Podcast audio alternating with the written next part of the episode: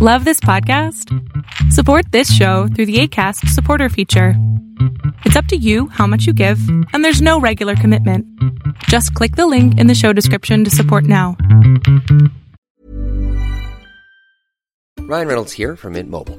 With the price of just about everything going up during inflation, we thought we'd bring our prices down. So to help us, we brought in a reverse auctioneer, which is apparently a thing. Mint Mobile unlimited premium wireless. Ready to get 30, 30, bit to get 30, bit to get 20, 20, 20, bit to get 20, 20, bit to get 15, 15, 15, 15 just 15 bucks a month.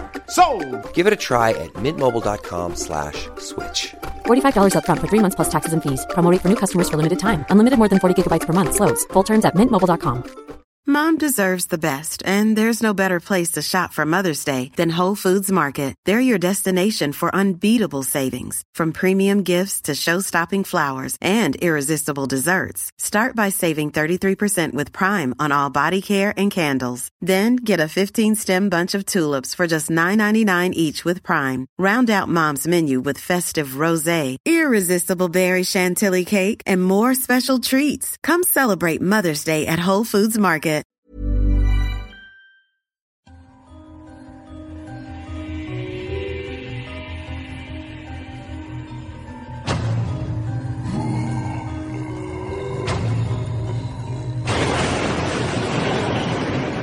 Welcome to Tales to Terrify. Welcome to Tales to Terrify, part of the District of Wonders network, featuring Starship Sofa, Crime City Central, and Protecting Project Pulp. Everyone has a story in the District of Wonders. Come and find yours. Good evening, children of the night. Come in. Come in and know that you are welcome to the Nook, to Tales to Terrify, to show number 64. My name is Lawrence Santoro, and let there be a few words tonight before we embrace this evening's tale telling. So gather round my voice, have a listen. We who dip into the fictive horrors of mortality and examine the things that may lurk in the darkness beyond can sometimes forget. Death is real and comes for everyone. Indeed, that may be one reason we embrace this genre, those of us who do embrace it, to deny the terror implicit in having been born, in life, that dread of something after death, the undiscovered country, the dreams that come when you know. We horror readers, writers, lovers explore those supposed dreams and return from them to sunlight and smiles. We survive and life goes on. But there is death. And last week we lost two great writers to it British master James Herbert and American master Rick Hautala. I knew James Herbert only by his work. I have a few factoids. He began his writing career with the novel The Rat. He followed it with The Fog. I recommend them both. Two very effective works of horror in a science fiction frame. He then moved into supernatural horror with his third novel, Survivor, and was equally effective there. And from here, I will let you look him up. And if you're not familiar with his work, I suggest you mend your ways. And I'll make the same suggestion if you're not familiar with Rick Hautala. That's H A U T A L A. Rick and I met a few times here and there as these things go in this little world of horror. I didn't know him, no, not well. We met for the first time, I believe, at NECON. That's the best writers' conference there is, to my way of thinking. Rick was a big guy, wearing Hawaiian shirts, friendly, approachable. Well, just go. Examine his work. You will like it. I believe you'll like it. Very much. What I want to say with regards to Rick's passing, however, is to read part of a note that Rick's sometimes writing partner, Christopher Golden, sent out to the world. He said, Dear friends, I don't have the words to put Rick Hautala's death in any form of context. His wife, Holly, told me this morning that it's blown a crater in her life, and that's as good an image as any I could imagine. The life of a freelance writer is often lived on the fringes of financial ruin, and Rick struggled mightily to stay afloat in recent years. Just within the last couple of months, that struggle became difficult enough so that he could not afford to continue paying his life insurance bill, and he allowed it to lapse. Though he could never have foreseen it, the timing could not have been worse. Then, just this morning, Holly discovered that the Social Security benefits she might hope to receive as Rick's widow are not available to her until she turns 60, three years from now. Efforts are underway on projects that we hope will earn some money for Rick's estate, but meanwhile there are costs involved with his death to consider. And then, for Holly, the struggle will continue. If you would like to help, any donation would be appreciated. You can PayPal directly to Holly at holly underscore newstein at hotmail.com, and that's signed Christopher Golden. I'll put that information at the bottom of our homepage at talestoterrify.com. When word reached me of Rick's passing and Christopher Golden's message arrived to outline what is probably a not uncommon series of events in today's world, I wondered what we horror readers, writers, fans, and friends could do for Holly's and Rick's family. I'm sure, we can contribute. I'm certain that would be appreciated. But another thought wasn't too far from that one. Simply stated, buy his books. Rick was prolific. Thirty or so novels, a hundred published tales or thereabouts. There's a lot of his work out there, and if you don't know him, you should. I urge you, go to Amazon or your purveyor of choice and pick up a book or two or three or more, apart from being of aid to Holly and the family. You'll be glad you did. He is a terrific writer, and we'll miss him. Okay. If you are now unwrapped, fed, hydrated, warmed, snuggled, turn your attention, please, to Mr. Kevin Lucia and his March inning of Horror 101. Tonight, Kevin's in the house again, and, well, listen. Kevin?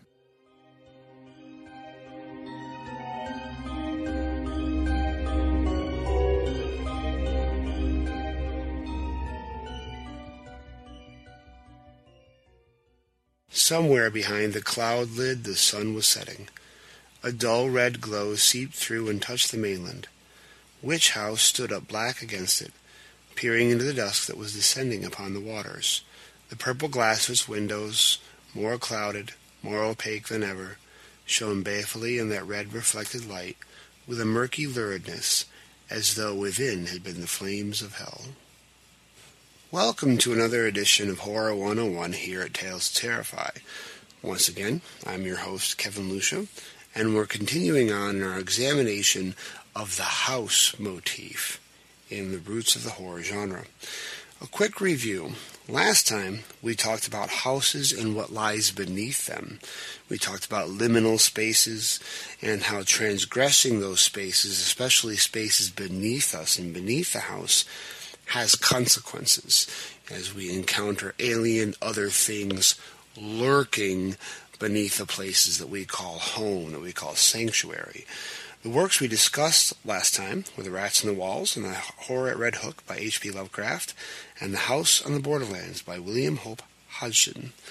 Tonight, we're going to look at the house as a living thing, an entity with its own will.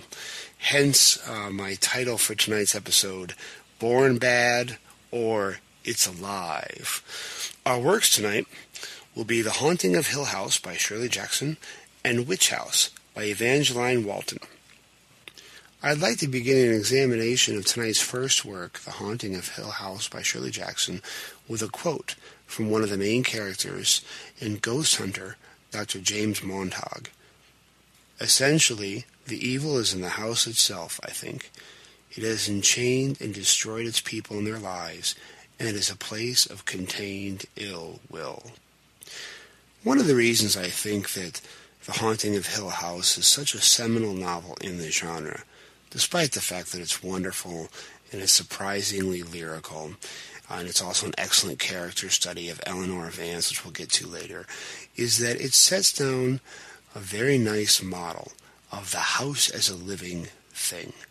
Now, I can't claim in my survey of all these works that this was the first work that did that, but it's certainly one of the most well known works. And even in the first paragraph, which we're going to look at here in just a little bit, it establishes almost all of the central motifs to the idea of a haunted house as being a living entity that preys on its inhabitants. Allow me to read you the first paragraph of The Haunting of Hill House. No live organism can continue for long to exist sanely under conditions of absolute reality. Even larks and katydids are supposed by some to dream. Hill House, not sane, stood by itself against its hills, holding darkness within. It had stood so for eighty years, and might stand for eighty more. Within, walls continued upright, bricks met neatly, floors were firm, and doors were sensibly shut. Silence lay steadily against the wood and stone of Hill House, and whatever walked there walked alone. Now, this passage, this opening passage to the novel, is very evocative for several different reasons, because some of the things it suggests have gone on, I believe, to become tropes in this kind of story. First of all, our introduction, our very first paragraph, suggests that Hill House is an organism. It is alive. And also suggests that Hill House is not sane, so it's not a benevolent entity.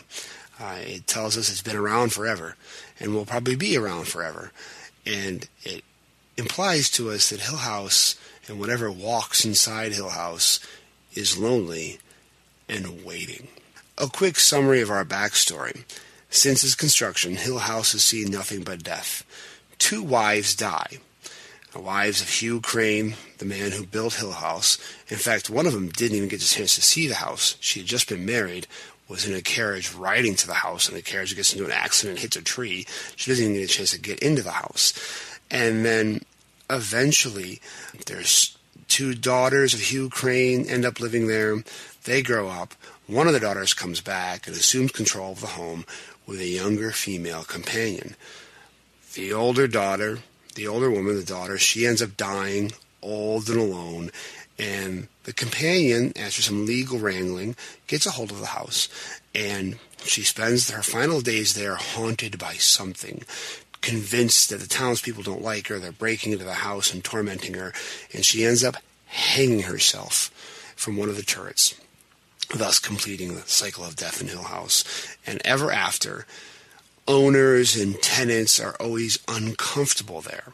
And uh, it's implied to us that they're not just uncomfortable, that they've probably fled from this house in, in terror. Um, no one ever really stays long. And in fact, the current owners just kind of own it. Nobody lives there. Nobody really wants to. We come to the present, and Dr. James Montague is a ghost hunter. And he is looking for a place where he can chronicle supernatural events. So he invites three people to stay with him at Hill House. Two women uh, who he believes have supernatural psychic occurrences in their background, and the son, or son or nephew, I believe, um, of the current owner of the house. Because someone owns the house in a state, they don't live there, but the uh, the son or nephew of the people who own this house, he as a representative of the estate, they all come and they stay there. And the purpose there is to spend an undetermined um, amount of time at Hill House chronicling all the supernatural events that occur. And boy, do they have supernatural events that occur.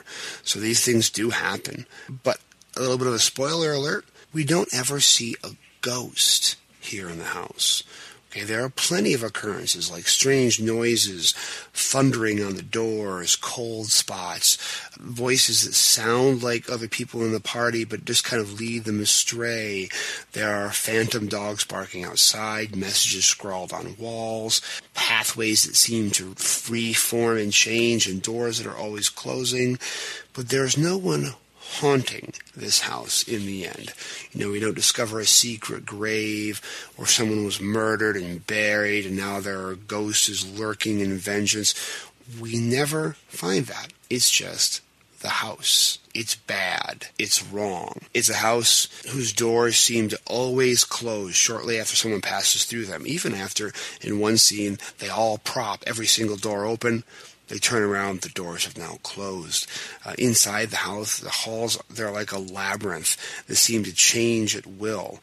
And even the construction of Hill House seems off. If you allow me again to read another excerpt that really uh, displays that for us. No human eye can isolate the unhappy coincidence of line and place which suggests evil in the face of a house, and yet somehow a manic juxtaposition, a badly turned angle, some chance meeting of roof and sky turned Hill House into a place of despair. The face of Hill House seemed awake, with a watchfulness from the blank windows and a touch of glee in the eyebrow of a cornice. This passage, along with several others where the characters are outside looking at the house and looking how the angles of the house don't seem to be right. The, the corridors seem to turn at strange angles. The construction of the turrets and the, the, the exterior of the house just doesn't seem to add up and leaves them with this feeling of unease that a house is not supposed to look like this. A more chilling effect also too is the description of the bedroom that our main narrator, who we're going to talk about in just a little bit, Eleanor Vance, when she goes into her bedroom for the first time, her reaction to it, this place where she's going to sleep at her most vulnerable. Eleanor shook herself, turning to see the room complete.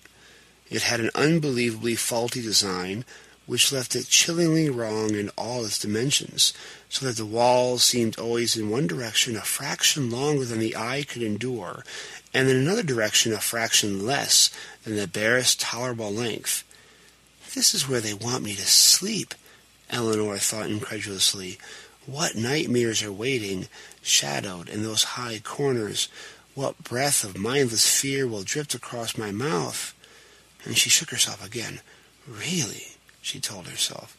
Really, Eleanor.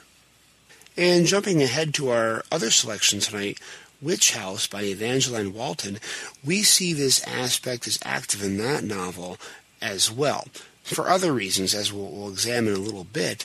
But regardless, that same idea of wrongness in the house's very construction exists in that novel as well, expressed in the following passage. How is it strange, said Dr. Carew, this what you call the house inside the house? She said vaguely, her eyes growing glassy. Strange. Shapes change, and sizes the rooms are different, bigger and blacker and longer, and the channels are full of things, creatures.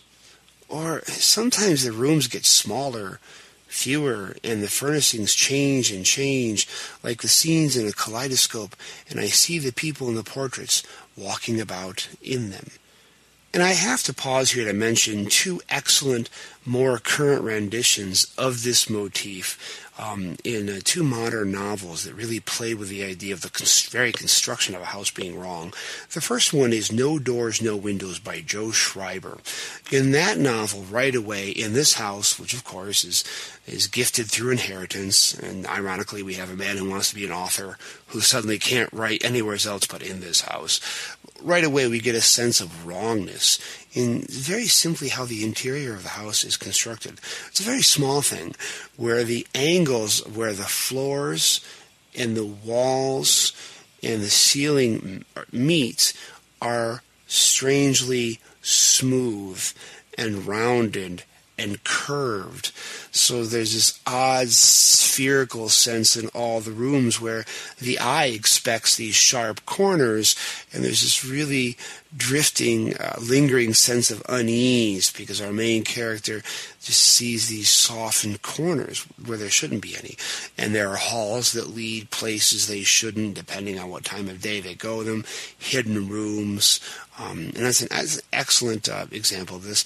Another one, of course, would be the uh, Stephen King and Peter Straub's wonderful Black House. You know, in that case, we have a house uh, built out in the woods uh, that is bigger on the inside. Its halls seem to go on forever.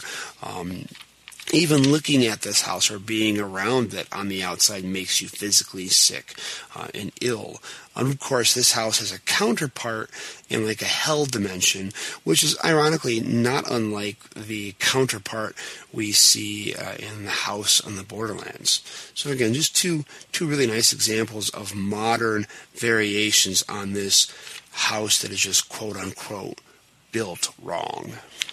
One element that seems to spring up very often in these stories is the concept of some sort of symbiosis developing between a house and a character. Or in some cases, the house singles out a character and starts working its will upon them. This becomes actually essential, uh, a pivotal theme in Hill House um, in the development of our primary narrator, Eleanor Vance. Eleanor is a 30 something single woman who's lived a sheltered, lonely life. We could describe her as being mildly bitter, although she plays off that well and uh, you know suppresses it. Uh, but she's had to spend her entire life caring for a sick, domineering mother. Uh, and mother's just died. Um, and the sad, tragic irony is even though Eleanor, even though Eleanor is now quote unquote free, she has nowhere to go. She has nowhere to live. Uh, so even though she's free from her mother for the first time, she has no life of any kind. Um, and she comes to Hill House, even as is intimated to us that Hill House is waiting for someone, is lonely. Here comes Eleanor Vance, a mentally unstable woman um, who's had nothing her whole life and has nothing, and she's yearning for something. So in this case, she becomes an excellent mirror for the manifestations of Hill House. And here I have to give out a, give a shout out to a listener who commented on episode 48. And to everyone else who's commented, there's a lot of people who have commented so far, and I definitely plan on giving you all shout outs. Some people just commented on things that I haven't gotten to yet. Uh, but I would like to, to give a shout out to a John Dodds who uh, said in his comment, I'm going to quote his comment on episode 48. To add to Kevin's comments on the nature of haunted houses, in psychological terms, and in the interpretation of dreams, the house, of course, represents the person, and the rooms and so on, aspects of the human being, from dark corridors to locked rooms.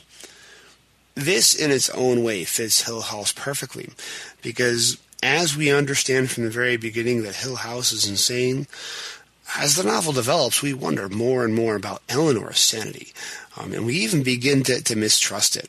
From the very beginning, from Eleanor's first thoughts on her way to the house. And again, allow me a quick, quick quote here. Will I, Eleanor thought, will I get out of my car and go between the ruined gates and then, once I'm in the magic Oleander Square, find that I have wandered into a fairyland, protected poisonously from the eyes of people passing? Once I have stepped between the magic gateposts, will I find myself through the protective barrier, the spell broken.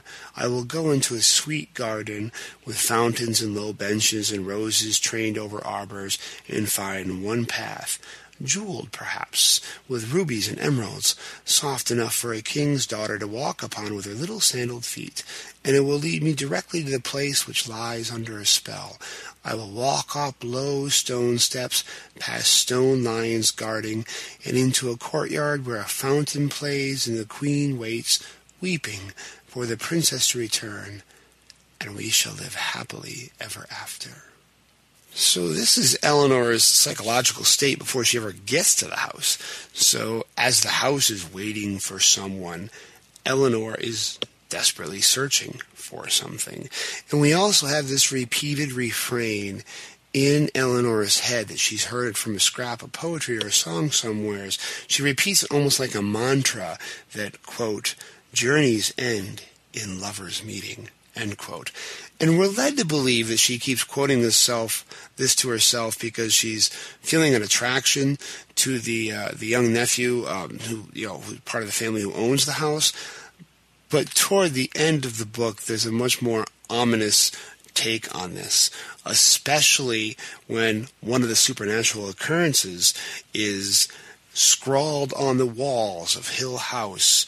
We have this message, quote, Come home, Eleanor. Help, Eleanor. Come home, Eleanor. End quote. At that point, we know that where we begin to suspect that this journey that's going to end in lovers' meeting um, is going to be Eleanor in the house. Um, and again, as the novel progresses, she hears voices talking to her. A ghostly hand holds hers at night in bed. Uh, there's a dream that kind of steals over her and makes her walk out on this weekend terrace.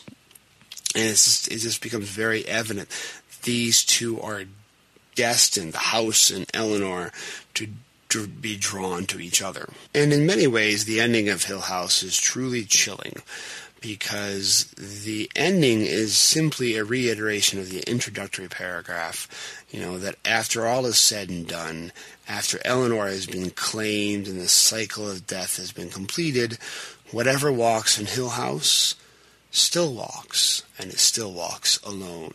A cool amendum to Hill House is the story that when I came across this in my research, it's on a trip to New York. Shirley Jackson saw what she called a grotesque house, one that was so evil looking she had nightmares about it.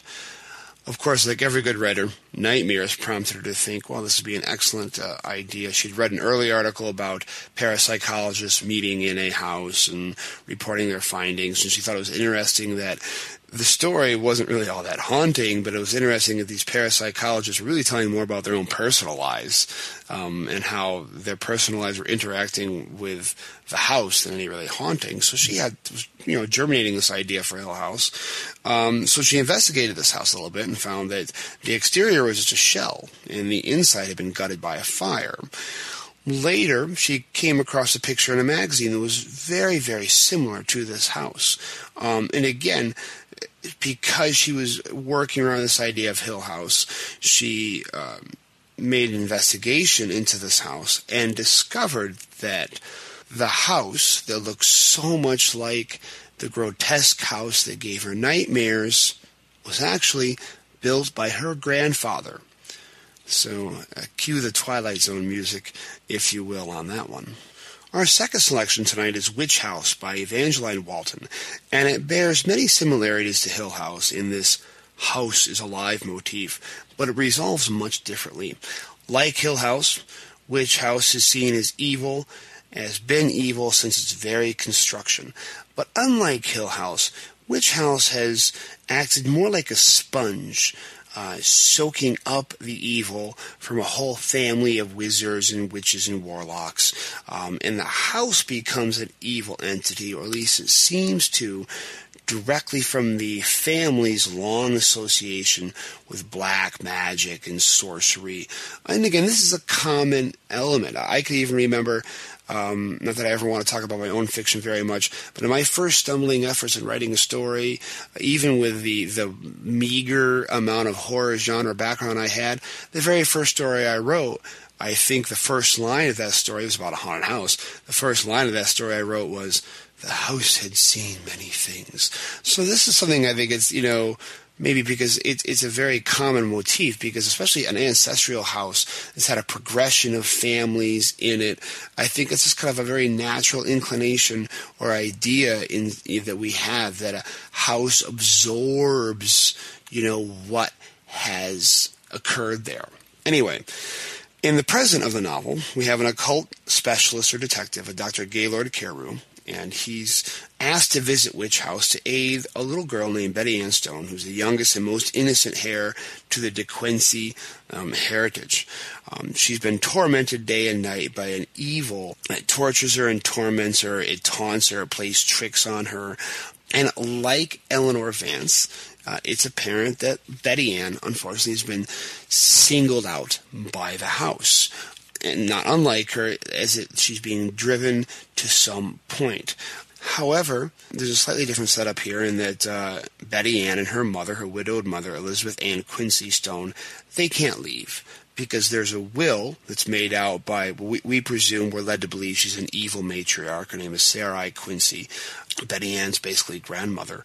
Um, or great grandmother, that decrees that Elizabeth and her two cousins, brothers Joseph and Quincy Lee, stay at Witch House for a period of 10 years in order to receive the family inheritance of course, what the family inheritance turns out to be is a little bit different than what was implied. But this is also a reoccurring motif, motif, I think, in these stories that to stay here at this house, if you survive this house, whatever, you know, you're going to receive the fortune or the inheritance. Like Hill House, Witch House seems very much alive. Its appearance is very brooding. The interior often changes at will. Portraits look as if they're alive and looking at you. We have random bursts of telekinetic uh, activity that just wreaks havoc. But there's something different. And, and there's some debate here as to whether or not the house is evil or if indeed a ghost or an echo of evil old Sarai Quincy is haunting Betty Ann trying to possess her or a mother, trying to turn them toward a path of evil. Because in this novel, that family inheritance, follow the family, you know, not to be glib, but come over to the dark side, that's a very, you know, powerful theme in this novel. The plot thickens as we learn of both Joseph and Quincy Lee's Elizabeth's cousins, therefore Betty Ann's uncles, uh, dark inheritance, evil sorcery, you know, going all the way back to predecessors that first built the house, and how Elizabeth not only was originally a willing participant, but she was actually supposed to marry Joseph, her cousin, and kind of ascend to a full witchhood and embrace the darkness that now almost throbs and beats in the very wood of Witch House. And we have a spoiler alert here. Through this, we end up learning that Joseph is behind all the supernatural events at Witch House because he's been tormenting Betty Ann all along. A lot like um, the House and the Brain, which we covered in another broadcast, turns out that Joseph Lee is a really powerful mage. He's the one that's been activating all these supernatural occurrences, and he's been tormenting Betty Ann all along with the intention of swooping in and then healing her himself to gain Elizabeth's favor back so he can bring her back and get married and bring her back into this dark inheritance and uh, fulfill the will of the house. So Joseph is the one who's making all these supernatural events happen, but there's still the idea that his will, Sarai Quincy's will, and the house's will are the same thing. That he's merely serving his family and the house's will itself. When you're ready to pop the question, the last thing you want to do is second guess the ring.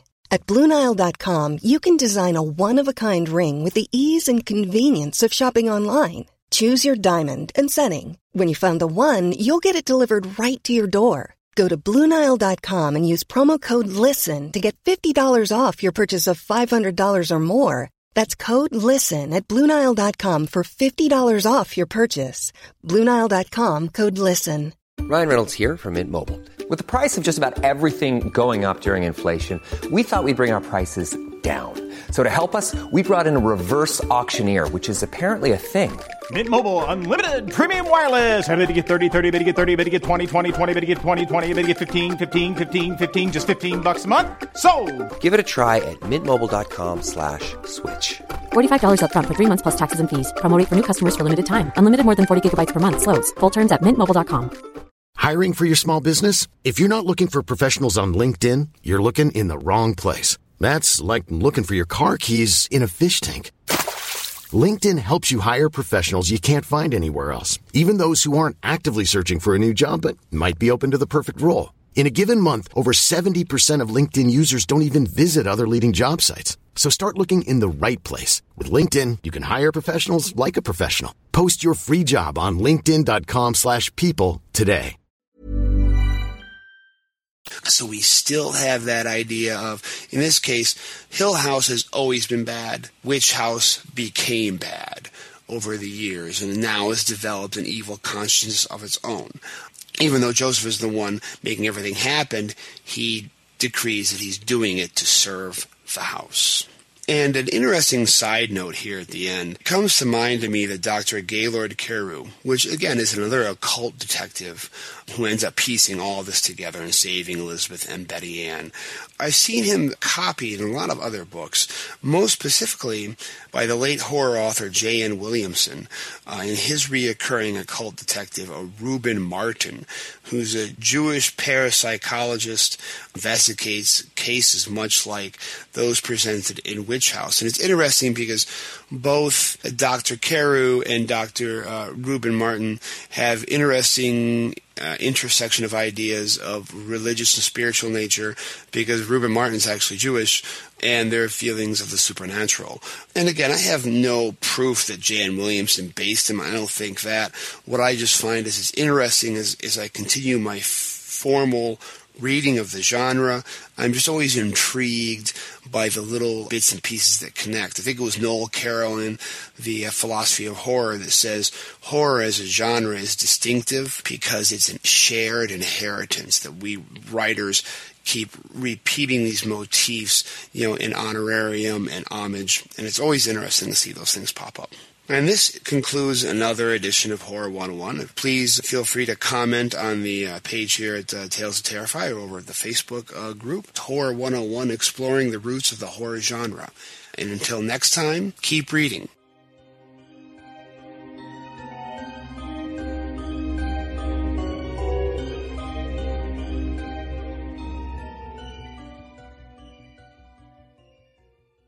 Thank you, Kevin. No, no, no, no, no, no, I assure you. Kevin and Mike Allen did not get together and decide to discuss Hill House and the haunting of Hill House as a joint effort for this month. It's simple synchronicity, after all. It's a great book. It's a great film. It's just out there. So, I will see you next month, Kevin. Fiction. Tonight's tale is from Jason Andrew. Jason Andrew lives in Seattle, Washington with his wife, Lisa, and as with many of us, he spent his Saturdays as a child watching creature feature classics on the tube and scribbling in his writing tablet. At age six, he finished his first short story, The Wolf Man Eats Perry Mason. It was, he reports, severely rejected and caused his grandmother to watch him very closely for the next few years. Now, though, he is a mild mannered technical writer by day, and by night he writes stories of the fantastic and occasionally fights crime on the page or on the computer screen. As a member of the Science Fiction and Fantasy Writers of America, the Horror Writers Association, and the International Association of Media Tie-in Writers. Jason has had short fiction in publications such as Shine, an anthology of optimistic SF from HarperCollins, in Frontier Cthulhu, Ancient Horrors in the New World from Chaosium, and in Dagan Books In Situ. In 2011, his story Moonlight in Scarlet received an honorable mention in Ellen Datlow's list for the best horror of the year. Here is Jason Andrews' The Dead Man's Hand.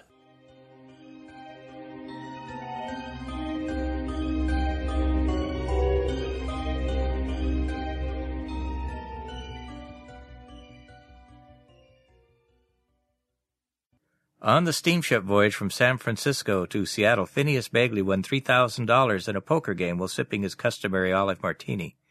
He had planned to spend a quiet, leisurely trip on the upper passenger deck. He might have resisted the temptation to gamble if a young lad had not overheard his name mentioned by the concierge. The boy gingerly approached Phineas holding a weathered copy of a dime novel titled Wild West Stories. Are you Phineas Bagley? Phineas had not been considered young in several decades, but his eyes still gleamed with boyish charm. He had gained a small pooch in his belly, but he was still an impressive figure clad in velvet. I have that dubious honor, son. Is it true that you saw Wild Bill draw the dead man's hand? The old man rolled his eyes and then wiped his brow. I did indeed witness that unfortunate tragedy. After that, various passengers constantly harangued him to recall the dreadful night. Of course, he told the popularized version of the evening's events. If he had told them the truth, he would have been labeled a madman. It was quite arduous, but then he never had to pay for a single meal or drink. Several men wanted to play poker with one of the men that had been playing poker when Wild Bill Hickok drew the infamous aces and eights in black and was murdered by Jack McCall. Phineas was careful to avoid winning too much. Professional gamblers sometimes paid scouts to watch opponents for their tells. There was a big game in Seattle, perhaps the biggest of his career. Phineas made a strong effort to keep his winnings low, but several traveling businessmen insisted on making colossal blunders. He prided himself on being an honest gambler and an occasional scoundrel. Many sharpers were rogues that cheated to win. Still, he could use the extra money to build his stake. He wasn't entirely certain how much money was required to enter this game. He only knew that this game would be his last chance for immortality. As soon as the ship reached port, he hailed a carriage and passed along a note with an address. The coachman winked, and Phineas suspected he was well acquainted with the destination. The landscape of the Puget Sound was lush with vibrant colors of green and brown. Seattle was a small camp built into the middle of a series of murky mudflats. The trip from the docks was quite bumpy as the driver attempted to dodge several of the potholes in the dirt road.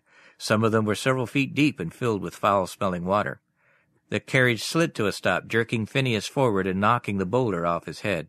He glanced out the window to see one of the only brick buildings in the camp. He stepped out over another mud puddle and was warmly greeted by a short, boisterous woman of many curves and charms. Phineas Bagley, it's about time you showed up, you old scoundrel. Phineas kissed her lightly upon the cheek. Miss Lou Graham, it is my privilege and honor to see you once again, although I am unaware that I had announced my arrival. She grinned slyly. I run the best brothel and gambling hall in three states. Not much happens in this town that I don't hear about in the morning over toast and coffee. Lou curtsied wryly. And when I found out what deck they would be playing with, I knew that you would be arriving soon enough. Phineas wiggled his eyebrows and leaned closer. As I hope, my beautiful dove. Alas, while I have heard news of the pending game, I have not yet secured arrangements for an invitation. Lou fluttered her eyes. Such arrangements might be nigh on impossible. I have seen man and beast with better clothing and fatter wallets turned away. She whispered into his ear, but it might be possible that I know of a potential benefactor for your cause. How much would such information cost, my ever succulent lamb chop? Lou's eyes narrowed. Fifteen per cent. Phineas scoffed. Would you take my shirt and shoes then? Five per cent. Lou rubbed her chin with her forefinger. Ten per cent. And a free room. Phineas took her hand and kissed it. My dear, we have an understanding between us. Lou's smile returned. You want to find Louis Borey. He's a local Jew doctor. He has a stake in the game, but doesn't play cards.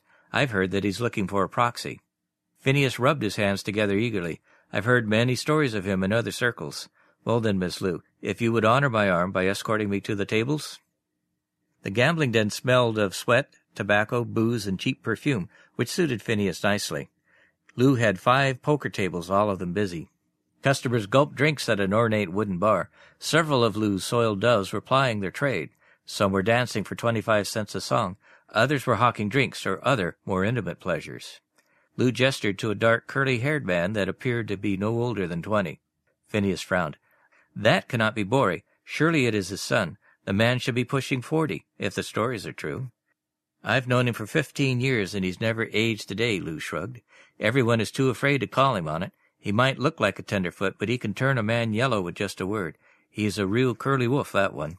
Borey was a thin, frail-looking man with delicate features. He was studying the various games, tracking the winners and losers. Lou tugged him towards the center of the room amongst the tables and players. Pick a table and we'll cash you in, Mr. Bagley. We'll have your room ready for you when you're tired. It was said loudly enough that several turned their heads from their various activities to take a look at the new player. Now the gamblers knew that he had money, and if Lou's attentions were an indication, quite a bit of it. Phineas closed his eyes and listened to the shuffling of the decks. The familiar rhythm of cards shuffling brought a grin to his face. He listened for a few seconds, then scowled. Alas, Miss Lou, I regret that I cannot play cards in this establishment. Several of the gamblers craned their necks to listen. He pointed at a thin, gaunt man that had been shuffling the cards. The dealer is cheating. The players at the table reached for their guns. Lou pulled a derringer from her garter belt and shot into the air. Wait, wait! My games are all clean according to Hoyle. She glared at Phineas. You'd best explain yourself. Phineas held up his own hands in the air, palms up. If I may demonstrate. Lou wagged a finger at him. You had better be right.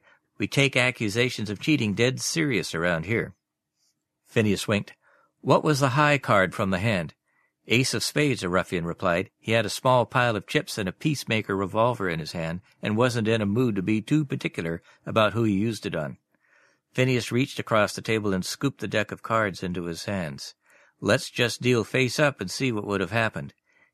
He expertly dealt the players their hands, in the same order as the round would have played. Deuce of clubs, five of diamonds, six of hearts, and the ace of spades. The burly man with the dusty rancher's hat snarled defensively. He had the largest pile of chips at the table. That just proves I'm lucky. He leveled his six-shooter at Phineas, but the other three players were aiming their weapons towards him. The gaunt man cocked his pistol and stood. You cheating, Bart? You ain't ever had a lucky streak like this. The dealer started sweating. He raised his hands gingerly. That don't prove nothing. Phineas nodded solemnly. That, my lad, is very true, but let us continue and see what fate the cards had for these players. He quickly dealt through the rest of the deal. Bart drew the ace of clubs, the ace of diamonds, and the five of hearts. That, my friends, is a handsome hand. Lou aimed her derringer to the back of the dealer's head. How'd he do it? There's a rather unique sound to dealing from the bottom of the deck. It is a hard thump, but with the noise in this room hardly noticeable unless you're listening for it. Phineas waved his hand over the covered poker table. That is why steamboats on the Mississippi only allow hardwood tables. Lou cocked her derringer and patted the dealer on the shoulder. He closed his eyes, shaking, fighting tears. Sorry, Pete. You know the rules. Phineas quietly sipped a martini, annoyed that there were no olives to be had in Seattle. The ruckus from the gunfight had died down, and he was weary. He wanted to go to his room minus the complimentary dancing girl, but he had waited for Borry to approach him. He did not have to wait long. I have heard a great deal about you, Mr. Bagley. Phineas nodded. It would seem that the deeds of my youth have been wildly exaggerated. Lou informs me that we have common business interests.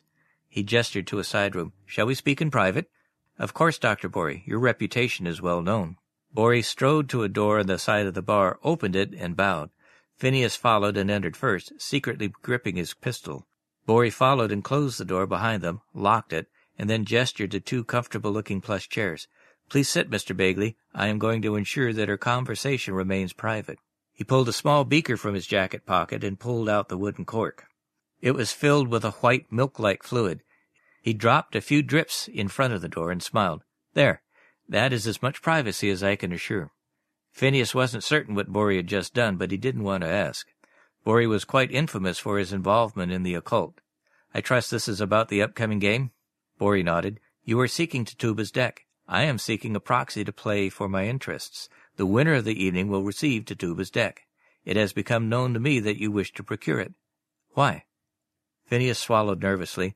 That damned deck of cards destroyed a great man. I've tracked it for years while learning all that I could about it. I know that it can't be destroyed, but I can prevent others from falling to its seductive charms. And you believe that you can resist its siren charms? Borry asked. I did once before in Deadwood with Wild Bill. I caused him to draw the dead man's hand. Phineas finished his martini. It felt good to admit this to someone. If I had stayed in the game, I would have burned off the last few cards. Borry narrowed his eyes. If that is true, then you saw what really happened. I felt uneasy and didn't know why, so I folded. I ordered a drink and stepped away from the table. After Wild Bill drew the dead man's hand, a thick black fog seeped forth from the cards. A black figure reached for Wild Bill. We were all struck with panic. It laughed maliciously. McCall panicked and shot Wild Bill. Afterwards the smoke cleared and no one else there seemed to remember that part. If I hadn't folded, Wild Bill wouldn't have drawn that hand. Perhaps that is true. However, I believe that fate and the cards will not be denied. Does the dead man's hand always mean death? Phineas asked. Borry shook his head sadly. Not as you mean it. Tituba's deck was made in mockery of the tarot. Spades for swords, hearts for cups, diamonds for coins, and clubs for wands. During play, if a player draws the correct combination of cards, it can summon the Black Man. The Lord of Witches. I'd heard of the legend, but hardly credited it to be true, despite what I had witnessed, Phineas protested. Bori shrugged. He is known by many names. In this guise, he is the Lord of Witches. I suspect his company would be unpleasant for you. Do you know where it came from? I do, and if you agree to be my proxy, I shall explain all. What are the stakes? Phineas asked. He didn't like playing without knowing the rewards. Several luminaries are quarreling over matters that do not concern you. The winner of this game will be allowed to dictate certain terms that do not concern you and yours. Why would they let a card game decide? Phineas asked. As you know, this deck of cards is special, unique. Some of them will consider this a form of worship. Bori shrugged his shoulders. I cannot say more until I have your word that you will be my proxy. What happens if I lose? Phineas asked. There is no penalty for losing, Bori grinned. Of course, the game has other dangers of which you have witnessed, yes? What would have happened if McCall hadn't shot Wild Bill? The black man would have taken him. His life would have been a series of unending torments. McCall unknowingly did him quite the favor. Forgive me for seeming rude, but why not play yourself? Phineas asked. Bori coughed. Gambling is not one of my skills, Mr. Bagley. This is a game that cannot be fixed or marked. Tituba's deck won't allow it. Phineas spat in his hand and extended it. Bori rolled his eyes, spat in his hand, and then took his hand. We have a compact, then. I shall make the arrangements. It would help me win if I knew everything about Tituba's deck. Bori nodded. The legend is true. Tituba's deck was a gift from the black man to the witch Tituba in Salem over two hundred years ago. It has the ability to tempt those who play to lose themselves in the game. Phineas scratched his chin. Wild Bill had played like a fiend, foregoing sleep and food. Had he been enchanted? Why was I able to leave the game then? I suspect that you view gambling as a profession, a skill. It is not mysterious, nor random to you. Bori coughed into his handkerchief. Forgive me, I was recently poisoned and the toxin is still working its way through my system. As you might surmise, the cards have a life of their own. Madness follows Tituba's deck everywhere. Salem is proof enough of that. Phineas thought about it a moment. You seem to know quite a bit at such a young age. Bori grinned, showing off his perfect white teeth. I assure you that I am far older than I appear. If that is so, sir, then you must have found the legendary Fountain of Youth. Bori appeared no older than twenty years. Would you care to share the secret? Perhaps. If you win this game this evening, I shall give you a small taste. Lou's brothel had been closed to the public around eleven that evening. It was a very early end for the brothel, but the tournament promised that Lou would make up for every lost cent and double an average night's profits. Phineas was pleased that the arrangements had been made so quickly, but learned that the other players had been waiting for Bori to select a proxy for several weeks. Whatever the stakes of the game, he realized that the contestants considered it very important. Phineas took a bath and a shave. He then dressed in his finest ensemble and tied his favorite cravat. If he was going to die gambling tonight, he wanted to ensure that he left a well-groomed and snappily dressed corpse. He descended the stairs and was surprised to see that the layout of the gaming room had been rearranged. The overhead oil lamps had been removed and replaced with candles. The air of jovial excitement had been drained from the room. There was only anticipation, dread, and loathing. He had seen many strange things in the dark cracks of this world, but rarely had he felt the dread creeping into his stomach as it did as he entered the gaming room. It smelled faintly of fish and sulphur. Bori glanced over Phineas's clothing and nodded his wry approval. He gestured for Phineas to take the fourth seat at the poker table. Lou sat in the dealer's chair and introduced each of the players. There was a small group of presumed luminaries hidden in the shadows whispering to each other. They spoke in hideous unknown languages with clicks of the tongue and gargles of the throat. He tried to get a good look at them, but the candlelight left too many shadows for them to hide their faces. It would perhaps be better if you didn't look too closely in the shadows, Bori whispered. Phineas felt like a Christian awaiting the lions in the Colosseum. He watched the other players carefully during the first few rounds of the game. Jimmy the Shark Schultz was a lean fellow with large, bulbous eyes. His cheeks were sunken and his lips were wide, giving the impression of a fish. He knew that the shark was from the East Coast and stuck mostly to Massachusetts. Occasionally the shark won a couple of large pots in Boston, and then disappeared for years at a time. He played cautiously, slowly grinding out small wins. Dog Eye Eric Van Hee was a swarthy, voluminous man with jet black hair. He chewed constantly like a goat, occasionally spitting into a spittoon. Dog Eye traveled extensively in the southern territories, occasionally making it to San Francisco. Phineas had the dubious honor of meeting Dog Eye at a gambling house in Chinatown, where he had a pretty girl on each arm and a jug of rice wine on the table. Phineas had been able to watch him play before leaving. He played aggressively, as though each hand meant life or death. Samuel Kane was an old man with thin puffs of white hair upon his otherwise bald head. It was rare for a gambler to reach old age without retiring, willing or via the business end of a bullet. Samuel rarely moved, as it seemed that each motion stirred pain in his joints. As his own hands had begun to creak in the mornings, Phineas very much sympathized. Samuel seemed content to play each hand and take a measure of his opponents. Although he had never heard of this man, Phineas pegged him as the potential threat. The game progressed slowly. Schultz played conservatively while Van Hee raised the pot several times. It was easy enough to push Dog Eye Van Hee out of the game. Aside from keeping count of the various cards in play, Phineas noted that Van Hee counted his chips every time he had a good hand. His body would tense as though preparing to fight. Phineas, Schultz, and Samuel took turns draining Van Hee's chips. Two hours into the game, Phineas won a hand with three of a kind. Van Hee growled. His cheeks flushed and he slammed his fists down upon the table. His fingers became claw-like, ferrous, and monstrous. Tiny bone horns peeked out from his thick hair. Worried, Phineas started to reach subtly for his pistol. A deep voice from the shadows silenced Van Hee. It chilled Phineas. Do not shame me further. Van Hee's shoulders slumped, and then he stood and left the table. Phineas and Samuel had piles of chips roughly the same size. Schultz trailed them by half, but he had been slowly adding to his pile. Phineas changed his strategy and started betting less and letting Schultz win a couple of hands. Samuel matched his attack, which worried him. Meanwhile, Schultz started getting more aggressive. Each win of five dollars became a loss of ten dollars in his mind. As he started winning more hands, Schultz started betting more. Phineas and Samuel fed him just a little, and then pulled the chair out from under him. Schultz started losing in larger and larger quantities. Once his nerve was rattled, Schultz was desperate to win big. An hour later, he'd lost his last hand. He bowed to the table and left. Time for a break, gentlemen, Lou announced. Borey handed Phineas a martini with olives. Thank you, kind sir. How did you ever manage to find olives?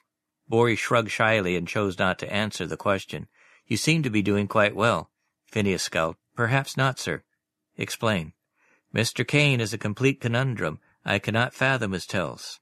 He sipped the martini. Andy is good. He's playing off me as though he knows everything. Borey took a drink of coffee. That he is, but then he has been playing for many a year. Surely I would have heard of him, Phineas protested. He knew all of the best sharps in the country. That man has had many names. I wouldn't be surprised if you did know of some of them. He is the reason I sought you. I couldn't gamble against him. Borey wiped his brow, sweating. Perhaps if you told me his story, I could play better against him. He is my third son. Phineas glanced over to Samuel Kane and took note of his advanced years and thin gray hair. Of course he is. My appearance is quite deceiving. I am master of the alchemical arts. I have lived quite well for far longer than you can imagine possible, Mr. Bagley. Why do you want your son to lose so badly? Phineas asked. Borey grimaced. If he wins, he shall face a doom hitherto unknown to this world. He's dying, isn't he? Phineas asked, suspicious.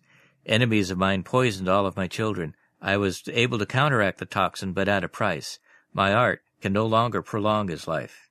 He was condemned to a single lifetime, and now he seeks to win the approval of the black man. His immortal soul for his life? Save my son, and that which I cannot give unto him shall be yours.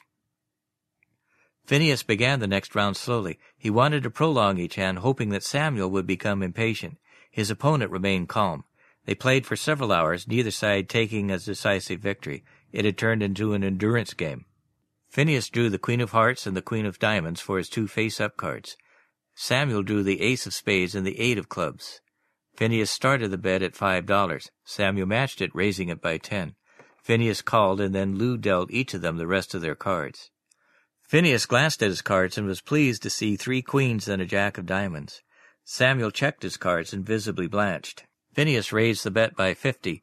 Sweating, Samuel matched the raise and bet an additional five hundred. It was all of his chips. Phineas barely had enough to match it. It was a risky move, but it wasn't his money, and he had to try to win at all costs. Call. Samuel sighed. He flipped over his hand. Ace of spades, ace of clubs, eight of spades, eight of clubs, and six of clubs.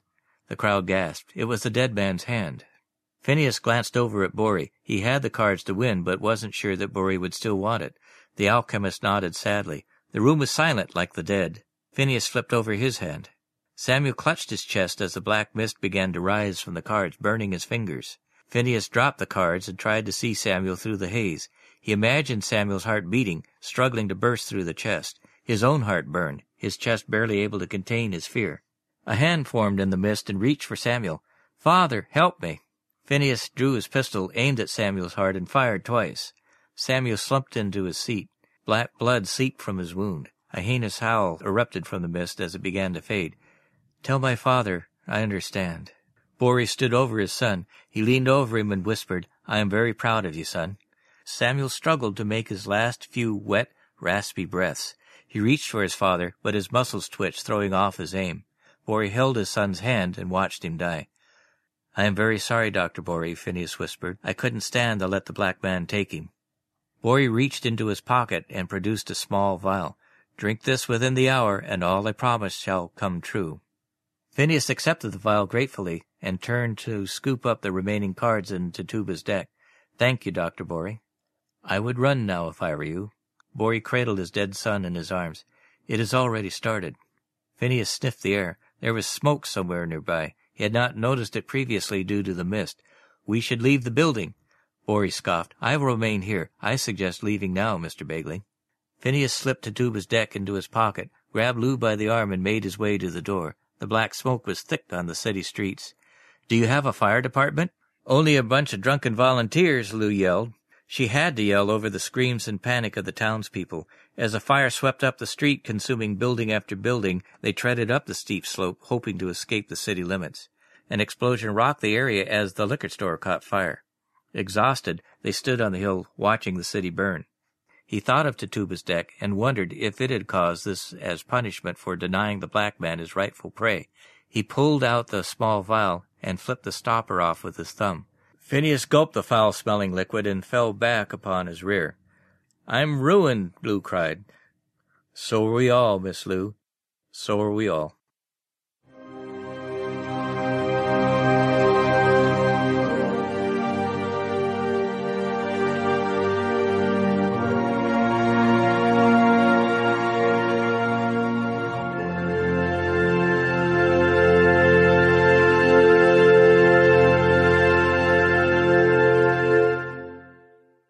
Thanks for that, Jason. In addition to writing straightforward story on the page fiction, Jason has written for a number of role playing games, places where he provides the framework and you live the story. These have been Call of Cthulhu, Shadowrun, and Vampire the Masquerade. His most recent projects include Hunters Hunted 2 Anarchs Unbound, both from the Onyx Path, and in Chaosium's Atomic Age Cthulhu, terrifying tales of the Mythos Menace. Currently, Jason is associate developer for the Mind's Eye Theater line published through By Night Studios.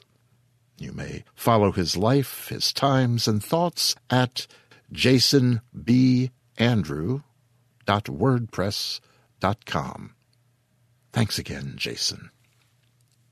And, of course, thank you, Brian Esterson, for narrating Dead Man's Hand. Brian Esterson was born in Los Angeles County, making him, as he says, that rare creature, a native Californian. He spent his childhood shuttling between Southern California and Phoenix, Arizona, at the whim of his parents. After a short stint in the Navy, he moved to San Jose, California, where he met his wife, Karen. Eventually, the couple moved to the high desert of Carson City, Nevada, and when Karen was claimed by Lou Gehrig's disease, he moved back to Phoenix. Brian says he prefers a good story, well told, and eschews literary fiction in favor of genre writing, mainly speculative fiction and police procedurals. Thank you again, Brian. So, there it was, Children of the Night. Show number 64. I would have you be up and doing, bright and chipper, or as Carnacki might say, be off with you. Wrap yourselves for the night and the walk home. A modest effort in these now above freezing evenings, yes, yes. Oh, by the way, thank you, Chris. Chris Nesbitt, thank you. Thanks for your offer of drink and company last weekend, but alas, I had been a very bad human and left a story deadline crowd me to the brink. So I hope you enjoyed a sunny ramble through Graceland Cemetery, and do hope you got out before dark. Well, next time, hmm? And I hope you, all of you, have enjoyed this week's effort. I hope those of you of those persuasions have a good Easter, and that Passover finds you safe and secure behind blood anointed posts and lintels. The walk home should be should be fine tonight. The weather's mild, and the sky, well, the sky. if the South is a bit incarnadined, remember, Chicago has already had its fire a long time ago.